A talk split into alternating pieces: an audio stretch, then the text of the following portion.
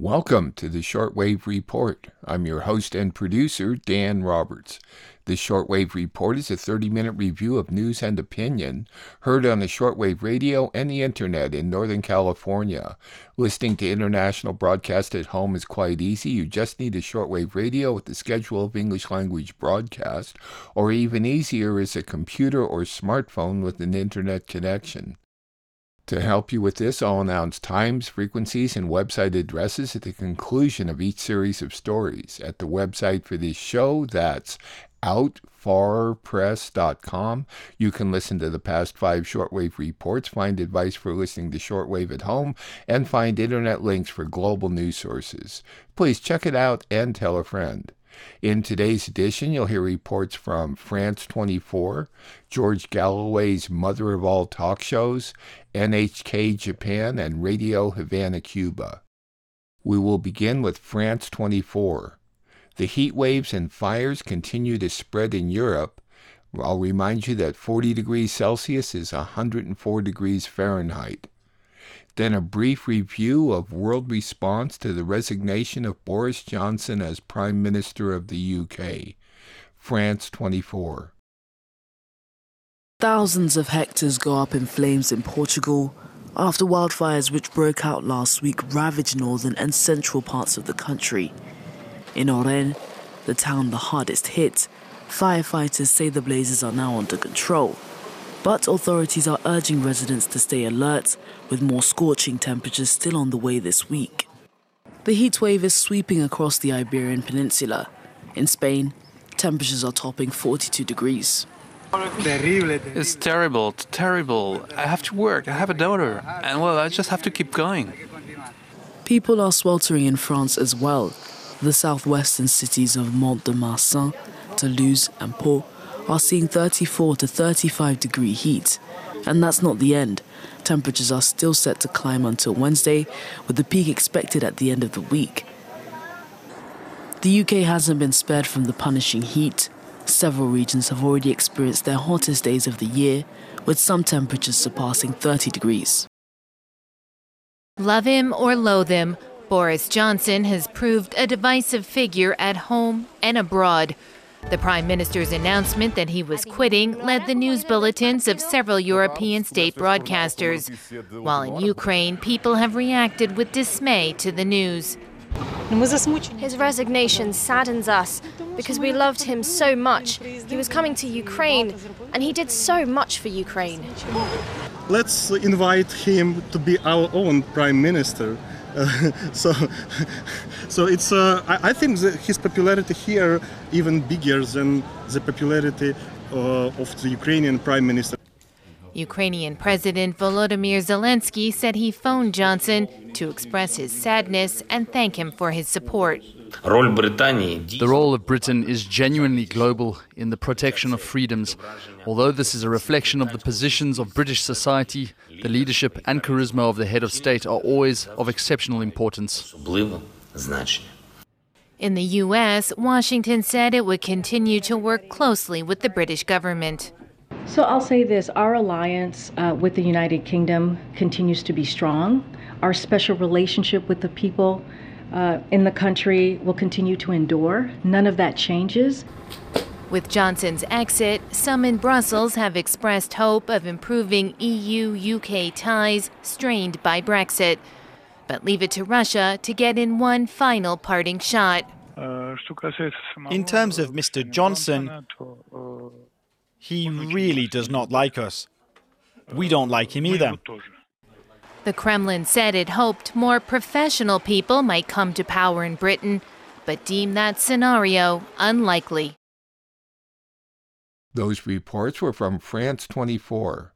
France 24 may be easily found at their website, france24.com, as well as on the YouTube channel called France 24 English. Next, George Galloway's Mother of All Talk Shows. This is an excerpt of a conversation George had with Scottish political writer James Melville about who will replace Boris Johnson as the UK Prime Minister. The mother of all talk shows. We'll be talking about revolutions and about coups and about the essential difference between the two. In shorthand, a revolution is what is happening in Sri Lanka.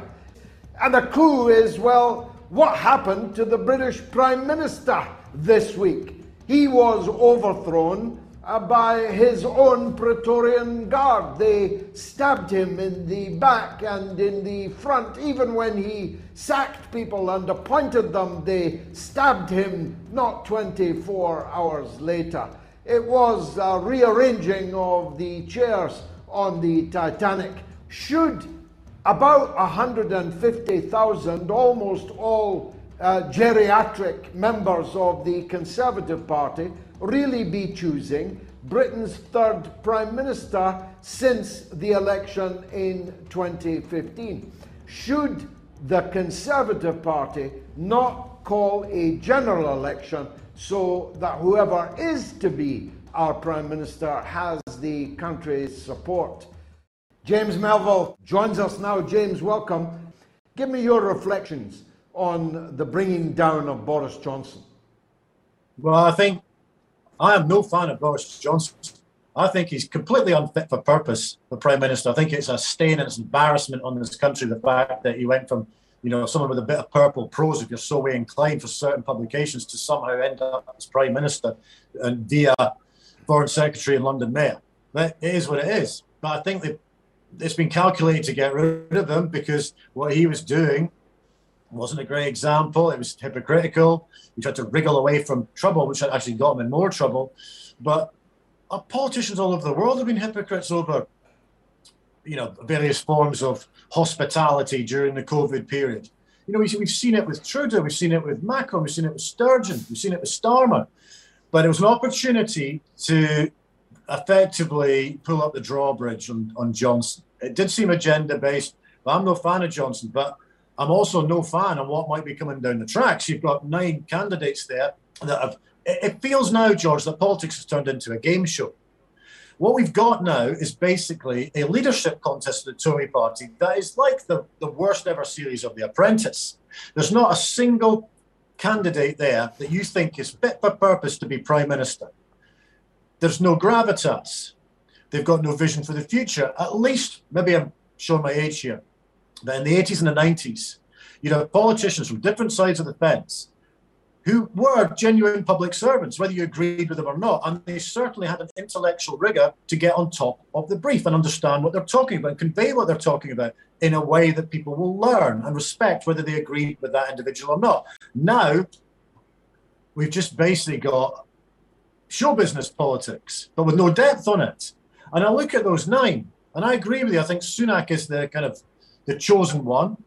I think Mordaunt probably will come in into the top two as well, possibly Jeremy Hunt. But God help us if it's a playoff between Sunak and Hunt. I mean, it's two cheeks of the same backside, to kind of quote your old phrase. But there's there's nothing there.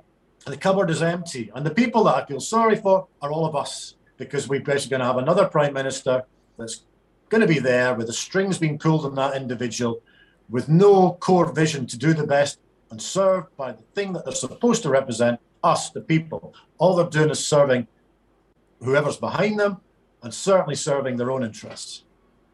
James Melville, thanks as always for joining us on the mother of all talk shows. That was from George Galloway's YouTube interview show called Mother of All Talk Shows, available on YouTube. Search for George Galloway on to NHK World Radio Japan. Four former executives of TEPCO, the company that manages the Fukushima nuclear power plants, were ordered by a court to pay $97 billion in damage to the utility. Authorities in Tokyo have raised the COVID alert to the highest level as the infection is doubling each week. South Korea finished four days of joint drills with U.S. military forces. Shinzo Abe, former Prime Minister of Japan, was assassinated while campaigning for another candidate. Japanese police revealed that the assassin was angry at Abe because his mother had donated all her wealth to the Unification Church, known in the U.S. as Moonies NHK Japan. A lower court in Tokyo is ordering four former executives of Tokyo Electric Power Company to pay nearly $100 billion in damages to the utility. Shareholders claim the company suffered massive financial losses because of the 2011 accident at its Fukushima Daiichi nuclear plant. Three reactors at the plant suffered meltdowns after a devastating earthquake and tsunami. Radioactive material spewed out, forcing thousands of residents to flee. It's one of the worst nuclear accidents on record. The trial focused on the reliability of a long-term assessment of potential seismic activities. The report was issued by a government panel nine years before the accident. The shareholders argued the assessment is reliable and the former managers should have done more to safeguard the plant against the huge tsunami they knew was possible. But the managers claimed the assessment had low credibility, so they could not foresee damage from a massive tsunami. They argued even if they did, they would not have had time to take the necessary preventive measures. The presiding judge ruled on Wednesday the executives fundamentally lacked safety awareness and a sense of responsibility as the operator of a nuclear plant. It's the first civil court ruling on the liability of Tokyo Electric's former managers for losses stemming from the nuclear disaster. The compensation of about $97 billion is believed to be the highest ever ordered in a trial here in Japan.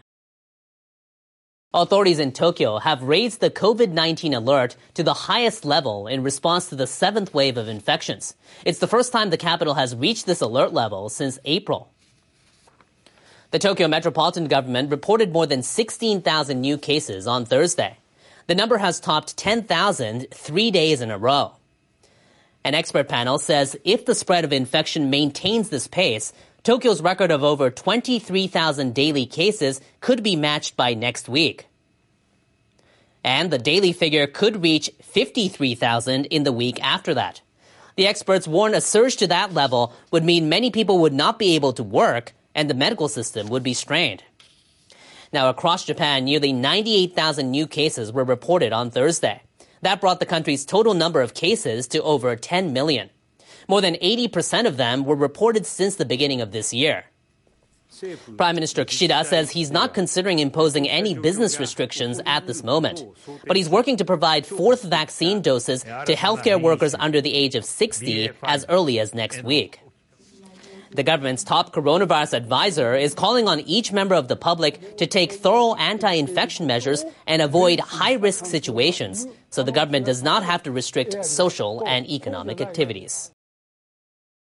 South Korea's Air Force says it's ended four days of joint drills with U.S. forces. The exercise came amid growing concerns North Korea will conduct another nuclear test.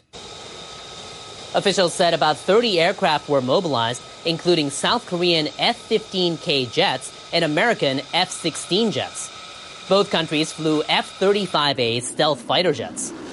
South Korean media say the drills mark the first public deployment of U.S. F-35A warplanes in South Korea since 2017, when North Korea conducted its sixth nuclear test. North Korea reportedly launched artillery rockets on Sunday and Monday. Analysts speculate Pyongyang's actions could have been a response to the joint drills. Sources with the investigation into Abe's shooting say the mother of the suspect likely donated hundreds of thousands of dollars to a religious organization. The family's financial issues are believed to be key to the suspect's motivation behind the attack. Yamagami Tetsuya was arrested on the spot in the western city of Nara. He reportedly told police he resented the Family Federation for World Peace and Unification. The organization used to be called the Unification Church. It says the mother is a member. Police say the suspect apparently targeted Abe in the belief Abe was close to the organization. The sources quote the suspect as saying his mother ruined his family by making huge donations to the group. They say she likely donated around $720,000. That includes the life insurance payout for her husband's death. Prime Minister Kishida said Thursday he believes there was a problem with Abe's security. I want police authorities to conduct a thorough review and swiftly rectify what needs to be, referring to how dignitaries are protected in other countries around the world. The investigation for that is underway, and the National Police Agency sent a team to Nara. Security sources say dozens of police officers were deployed during Abe's speech. They included prefectural undercover officers and one specially assigned bodyguard. Those reports were from NHK World Radio Japan. They are now heard from 9:30 to 10 p.m. at 7355 and 6165 or on the web at www.3.nhk.or.jp. All the times I announce are for Pacific Daylight Saving Time, so please adjust them to your time zone. If you have questions or comments about the Shortwave Report or could assist me by supporting this listener funded program, I may be reached through the website and PayPal or by writing to Dan Roberts at P.O. Box 1162, Willits, California 95490. Please help me continue producing this weekly show, which I freely distribute to radio stations and the internet, like a good listener in Willits, California did this week. Many, many thanks. We will conclude with Radio Havana, Cuba. First, a viewpoint on the assassination of former Japanese Prime Minister Shinzo Abe, pointing out how rare gun violence in Japan is, and how Abe moved Japan to develop a serious military force, reinterpreting Article 9 of the Constitution to end pacifism.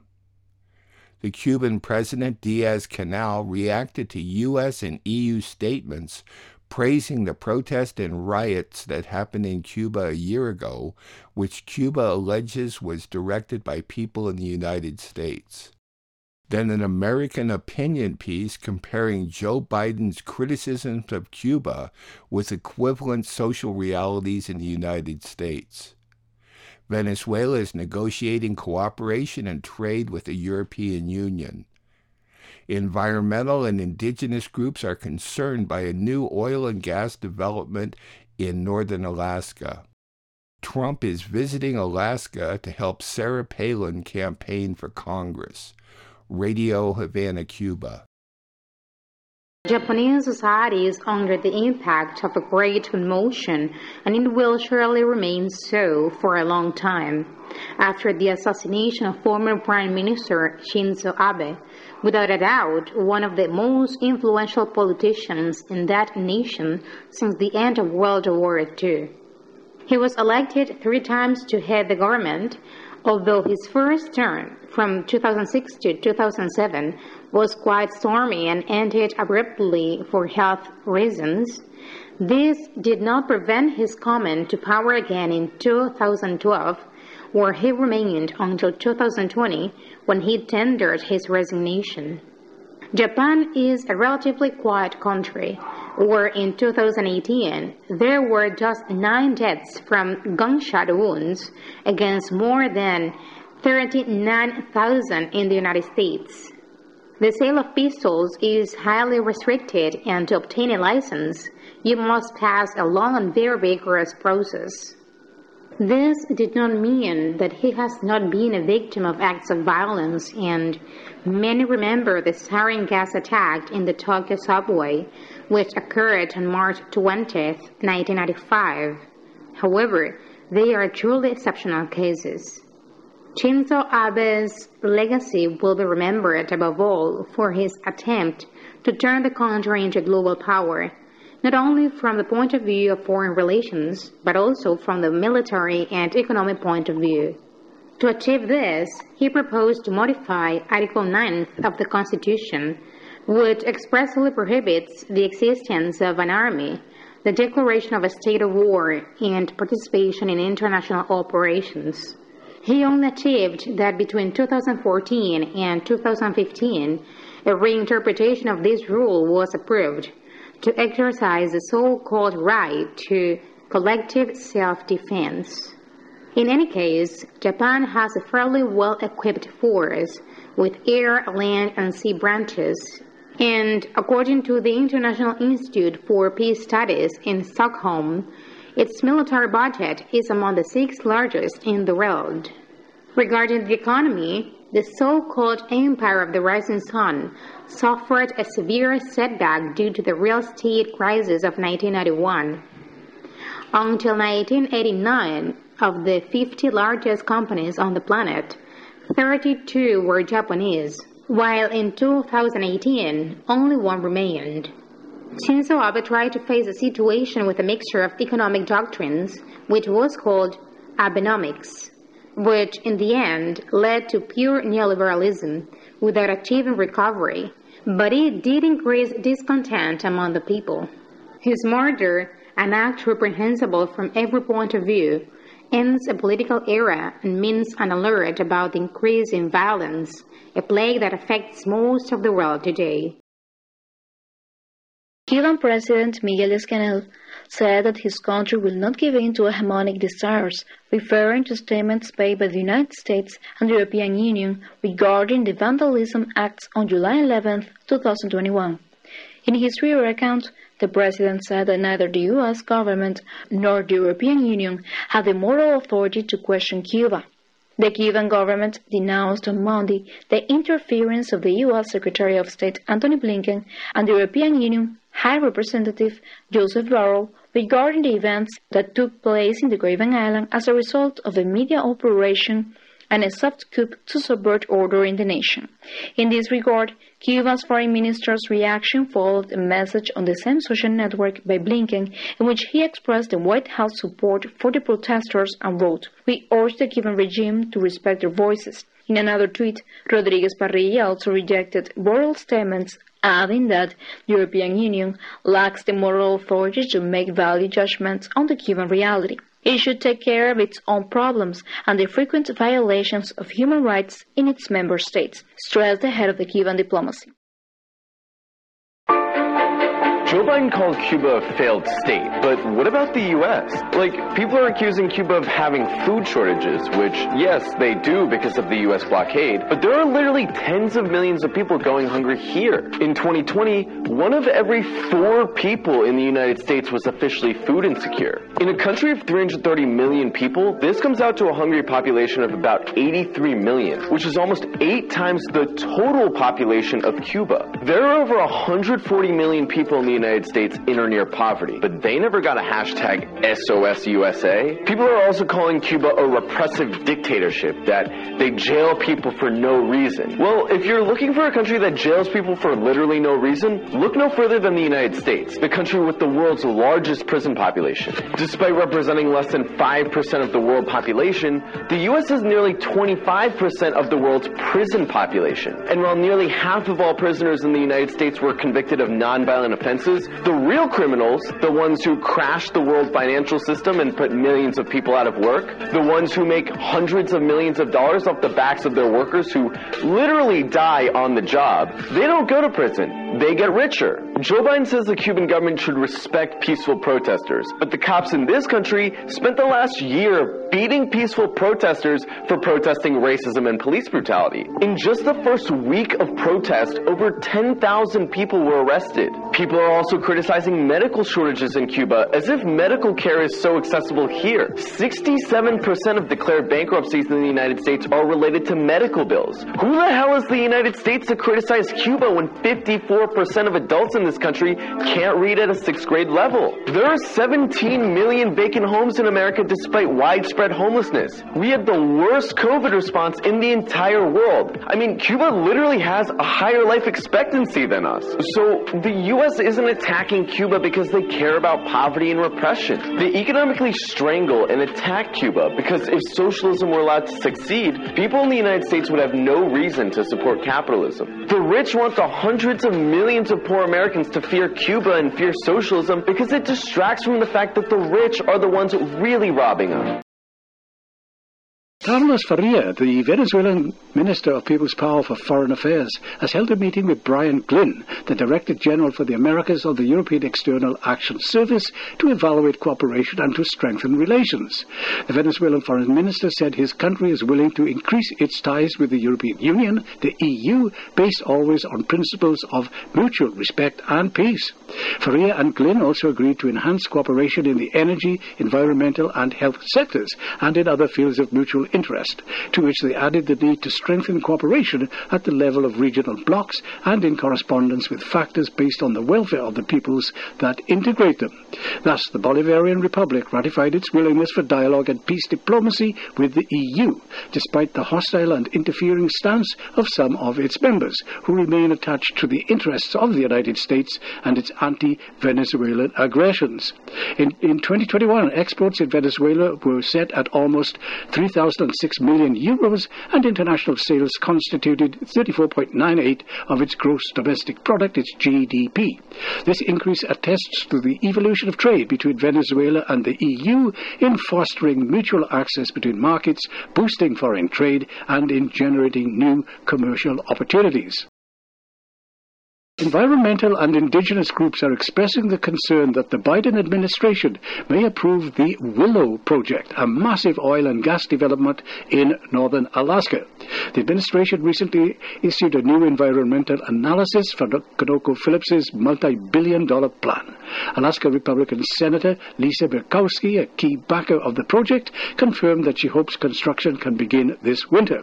Christine Miller, conservation director of the Alaska Wilderness League, said, quote, if approved, the Willow project would be bigger than any other proposed oil and gas project on our nation's public lands. It poses an unparalleled biodiversity and climate threat that puts President Biden's climate legacy at risk. Former United States President Donald Trump is campaigning in Alaska for Sarah Palin, the northern state's ex-governor whose ascendancy many view as a populist precursor of Trump's anti-elite movement. The two firebrand politicians have both been key figures in the Republican Party's shift over the past decade to target the aggrieved working class. They both have also touted claims that there was widespread election fraud in the 2020 election, at least in those key states that Trump lost. In Alaska, we didn't have to worry about it because we won, Trump told the stadium crowd. Sarah Palin was catapulted into the limelight when she was chosen by the late United States Republican Senator John McCain of Arizona as his running mate in the 2008 presidential election. A Christian conservative who leaned hard into her outsider status, Palin's rise during the 2008 campaign is widely seen as paving the way for businessman Trump to successfully take the White House eight years later. Their, far-right politics stood in direct opposition to previous Republican standard-bearers Mitt Romney and McCain, who last week received a posthumous Presidential Medal of Freedom from the United States President Joe Biden.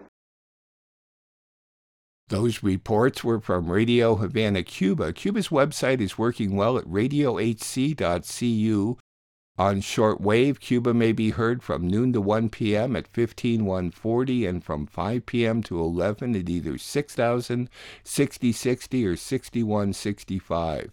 One of my goals in producing this show is to encourage people like you to listen to international broadcast, get a global perspective. You will have to look harder these days because of U.S. and European Union prohibitions on media. Every Thursday evening, I post a new shortwave report at the website for this show. That's outfarpress.com. At my website, you can also listen to past shows. Please consider making a safe donation online through PayPal. There's a link at my website along with the podcast link and get advice for listening at home. This shortwave report, which is now in its 26th year of production, remains free to rebroadcast upon notification. The shortwave report is produced and distributed off the electrical grid in Northern California using solar panels. I'm your host and producer, Dan Roberts. Thanks for listening.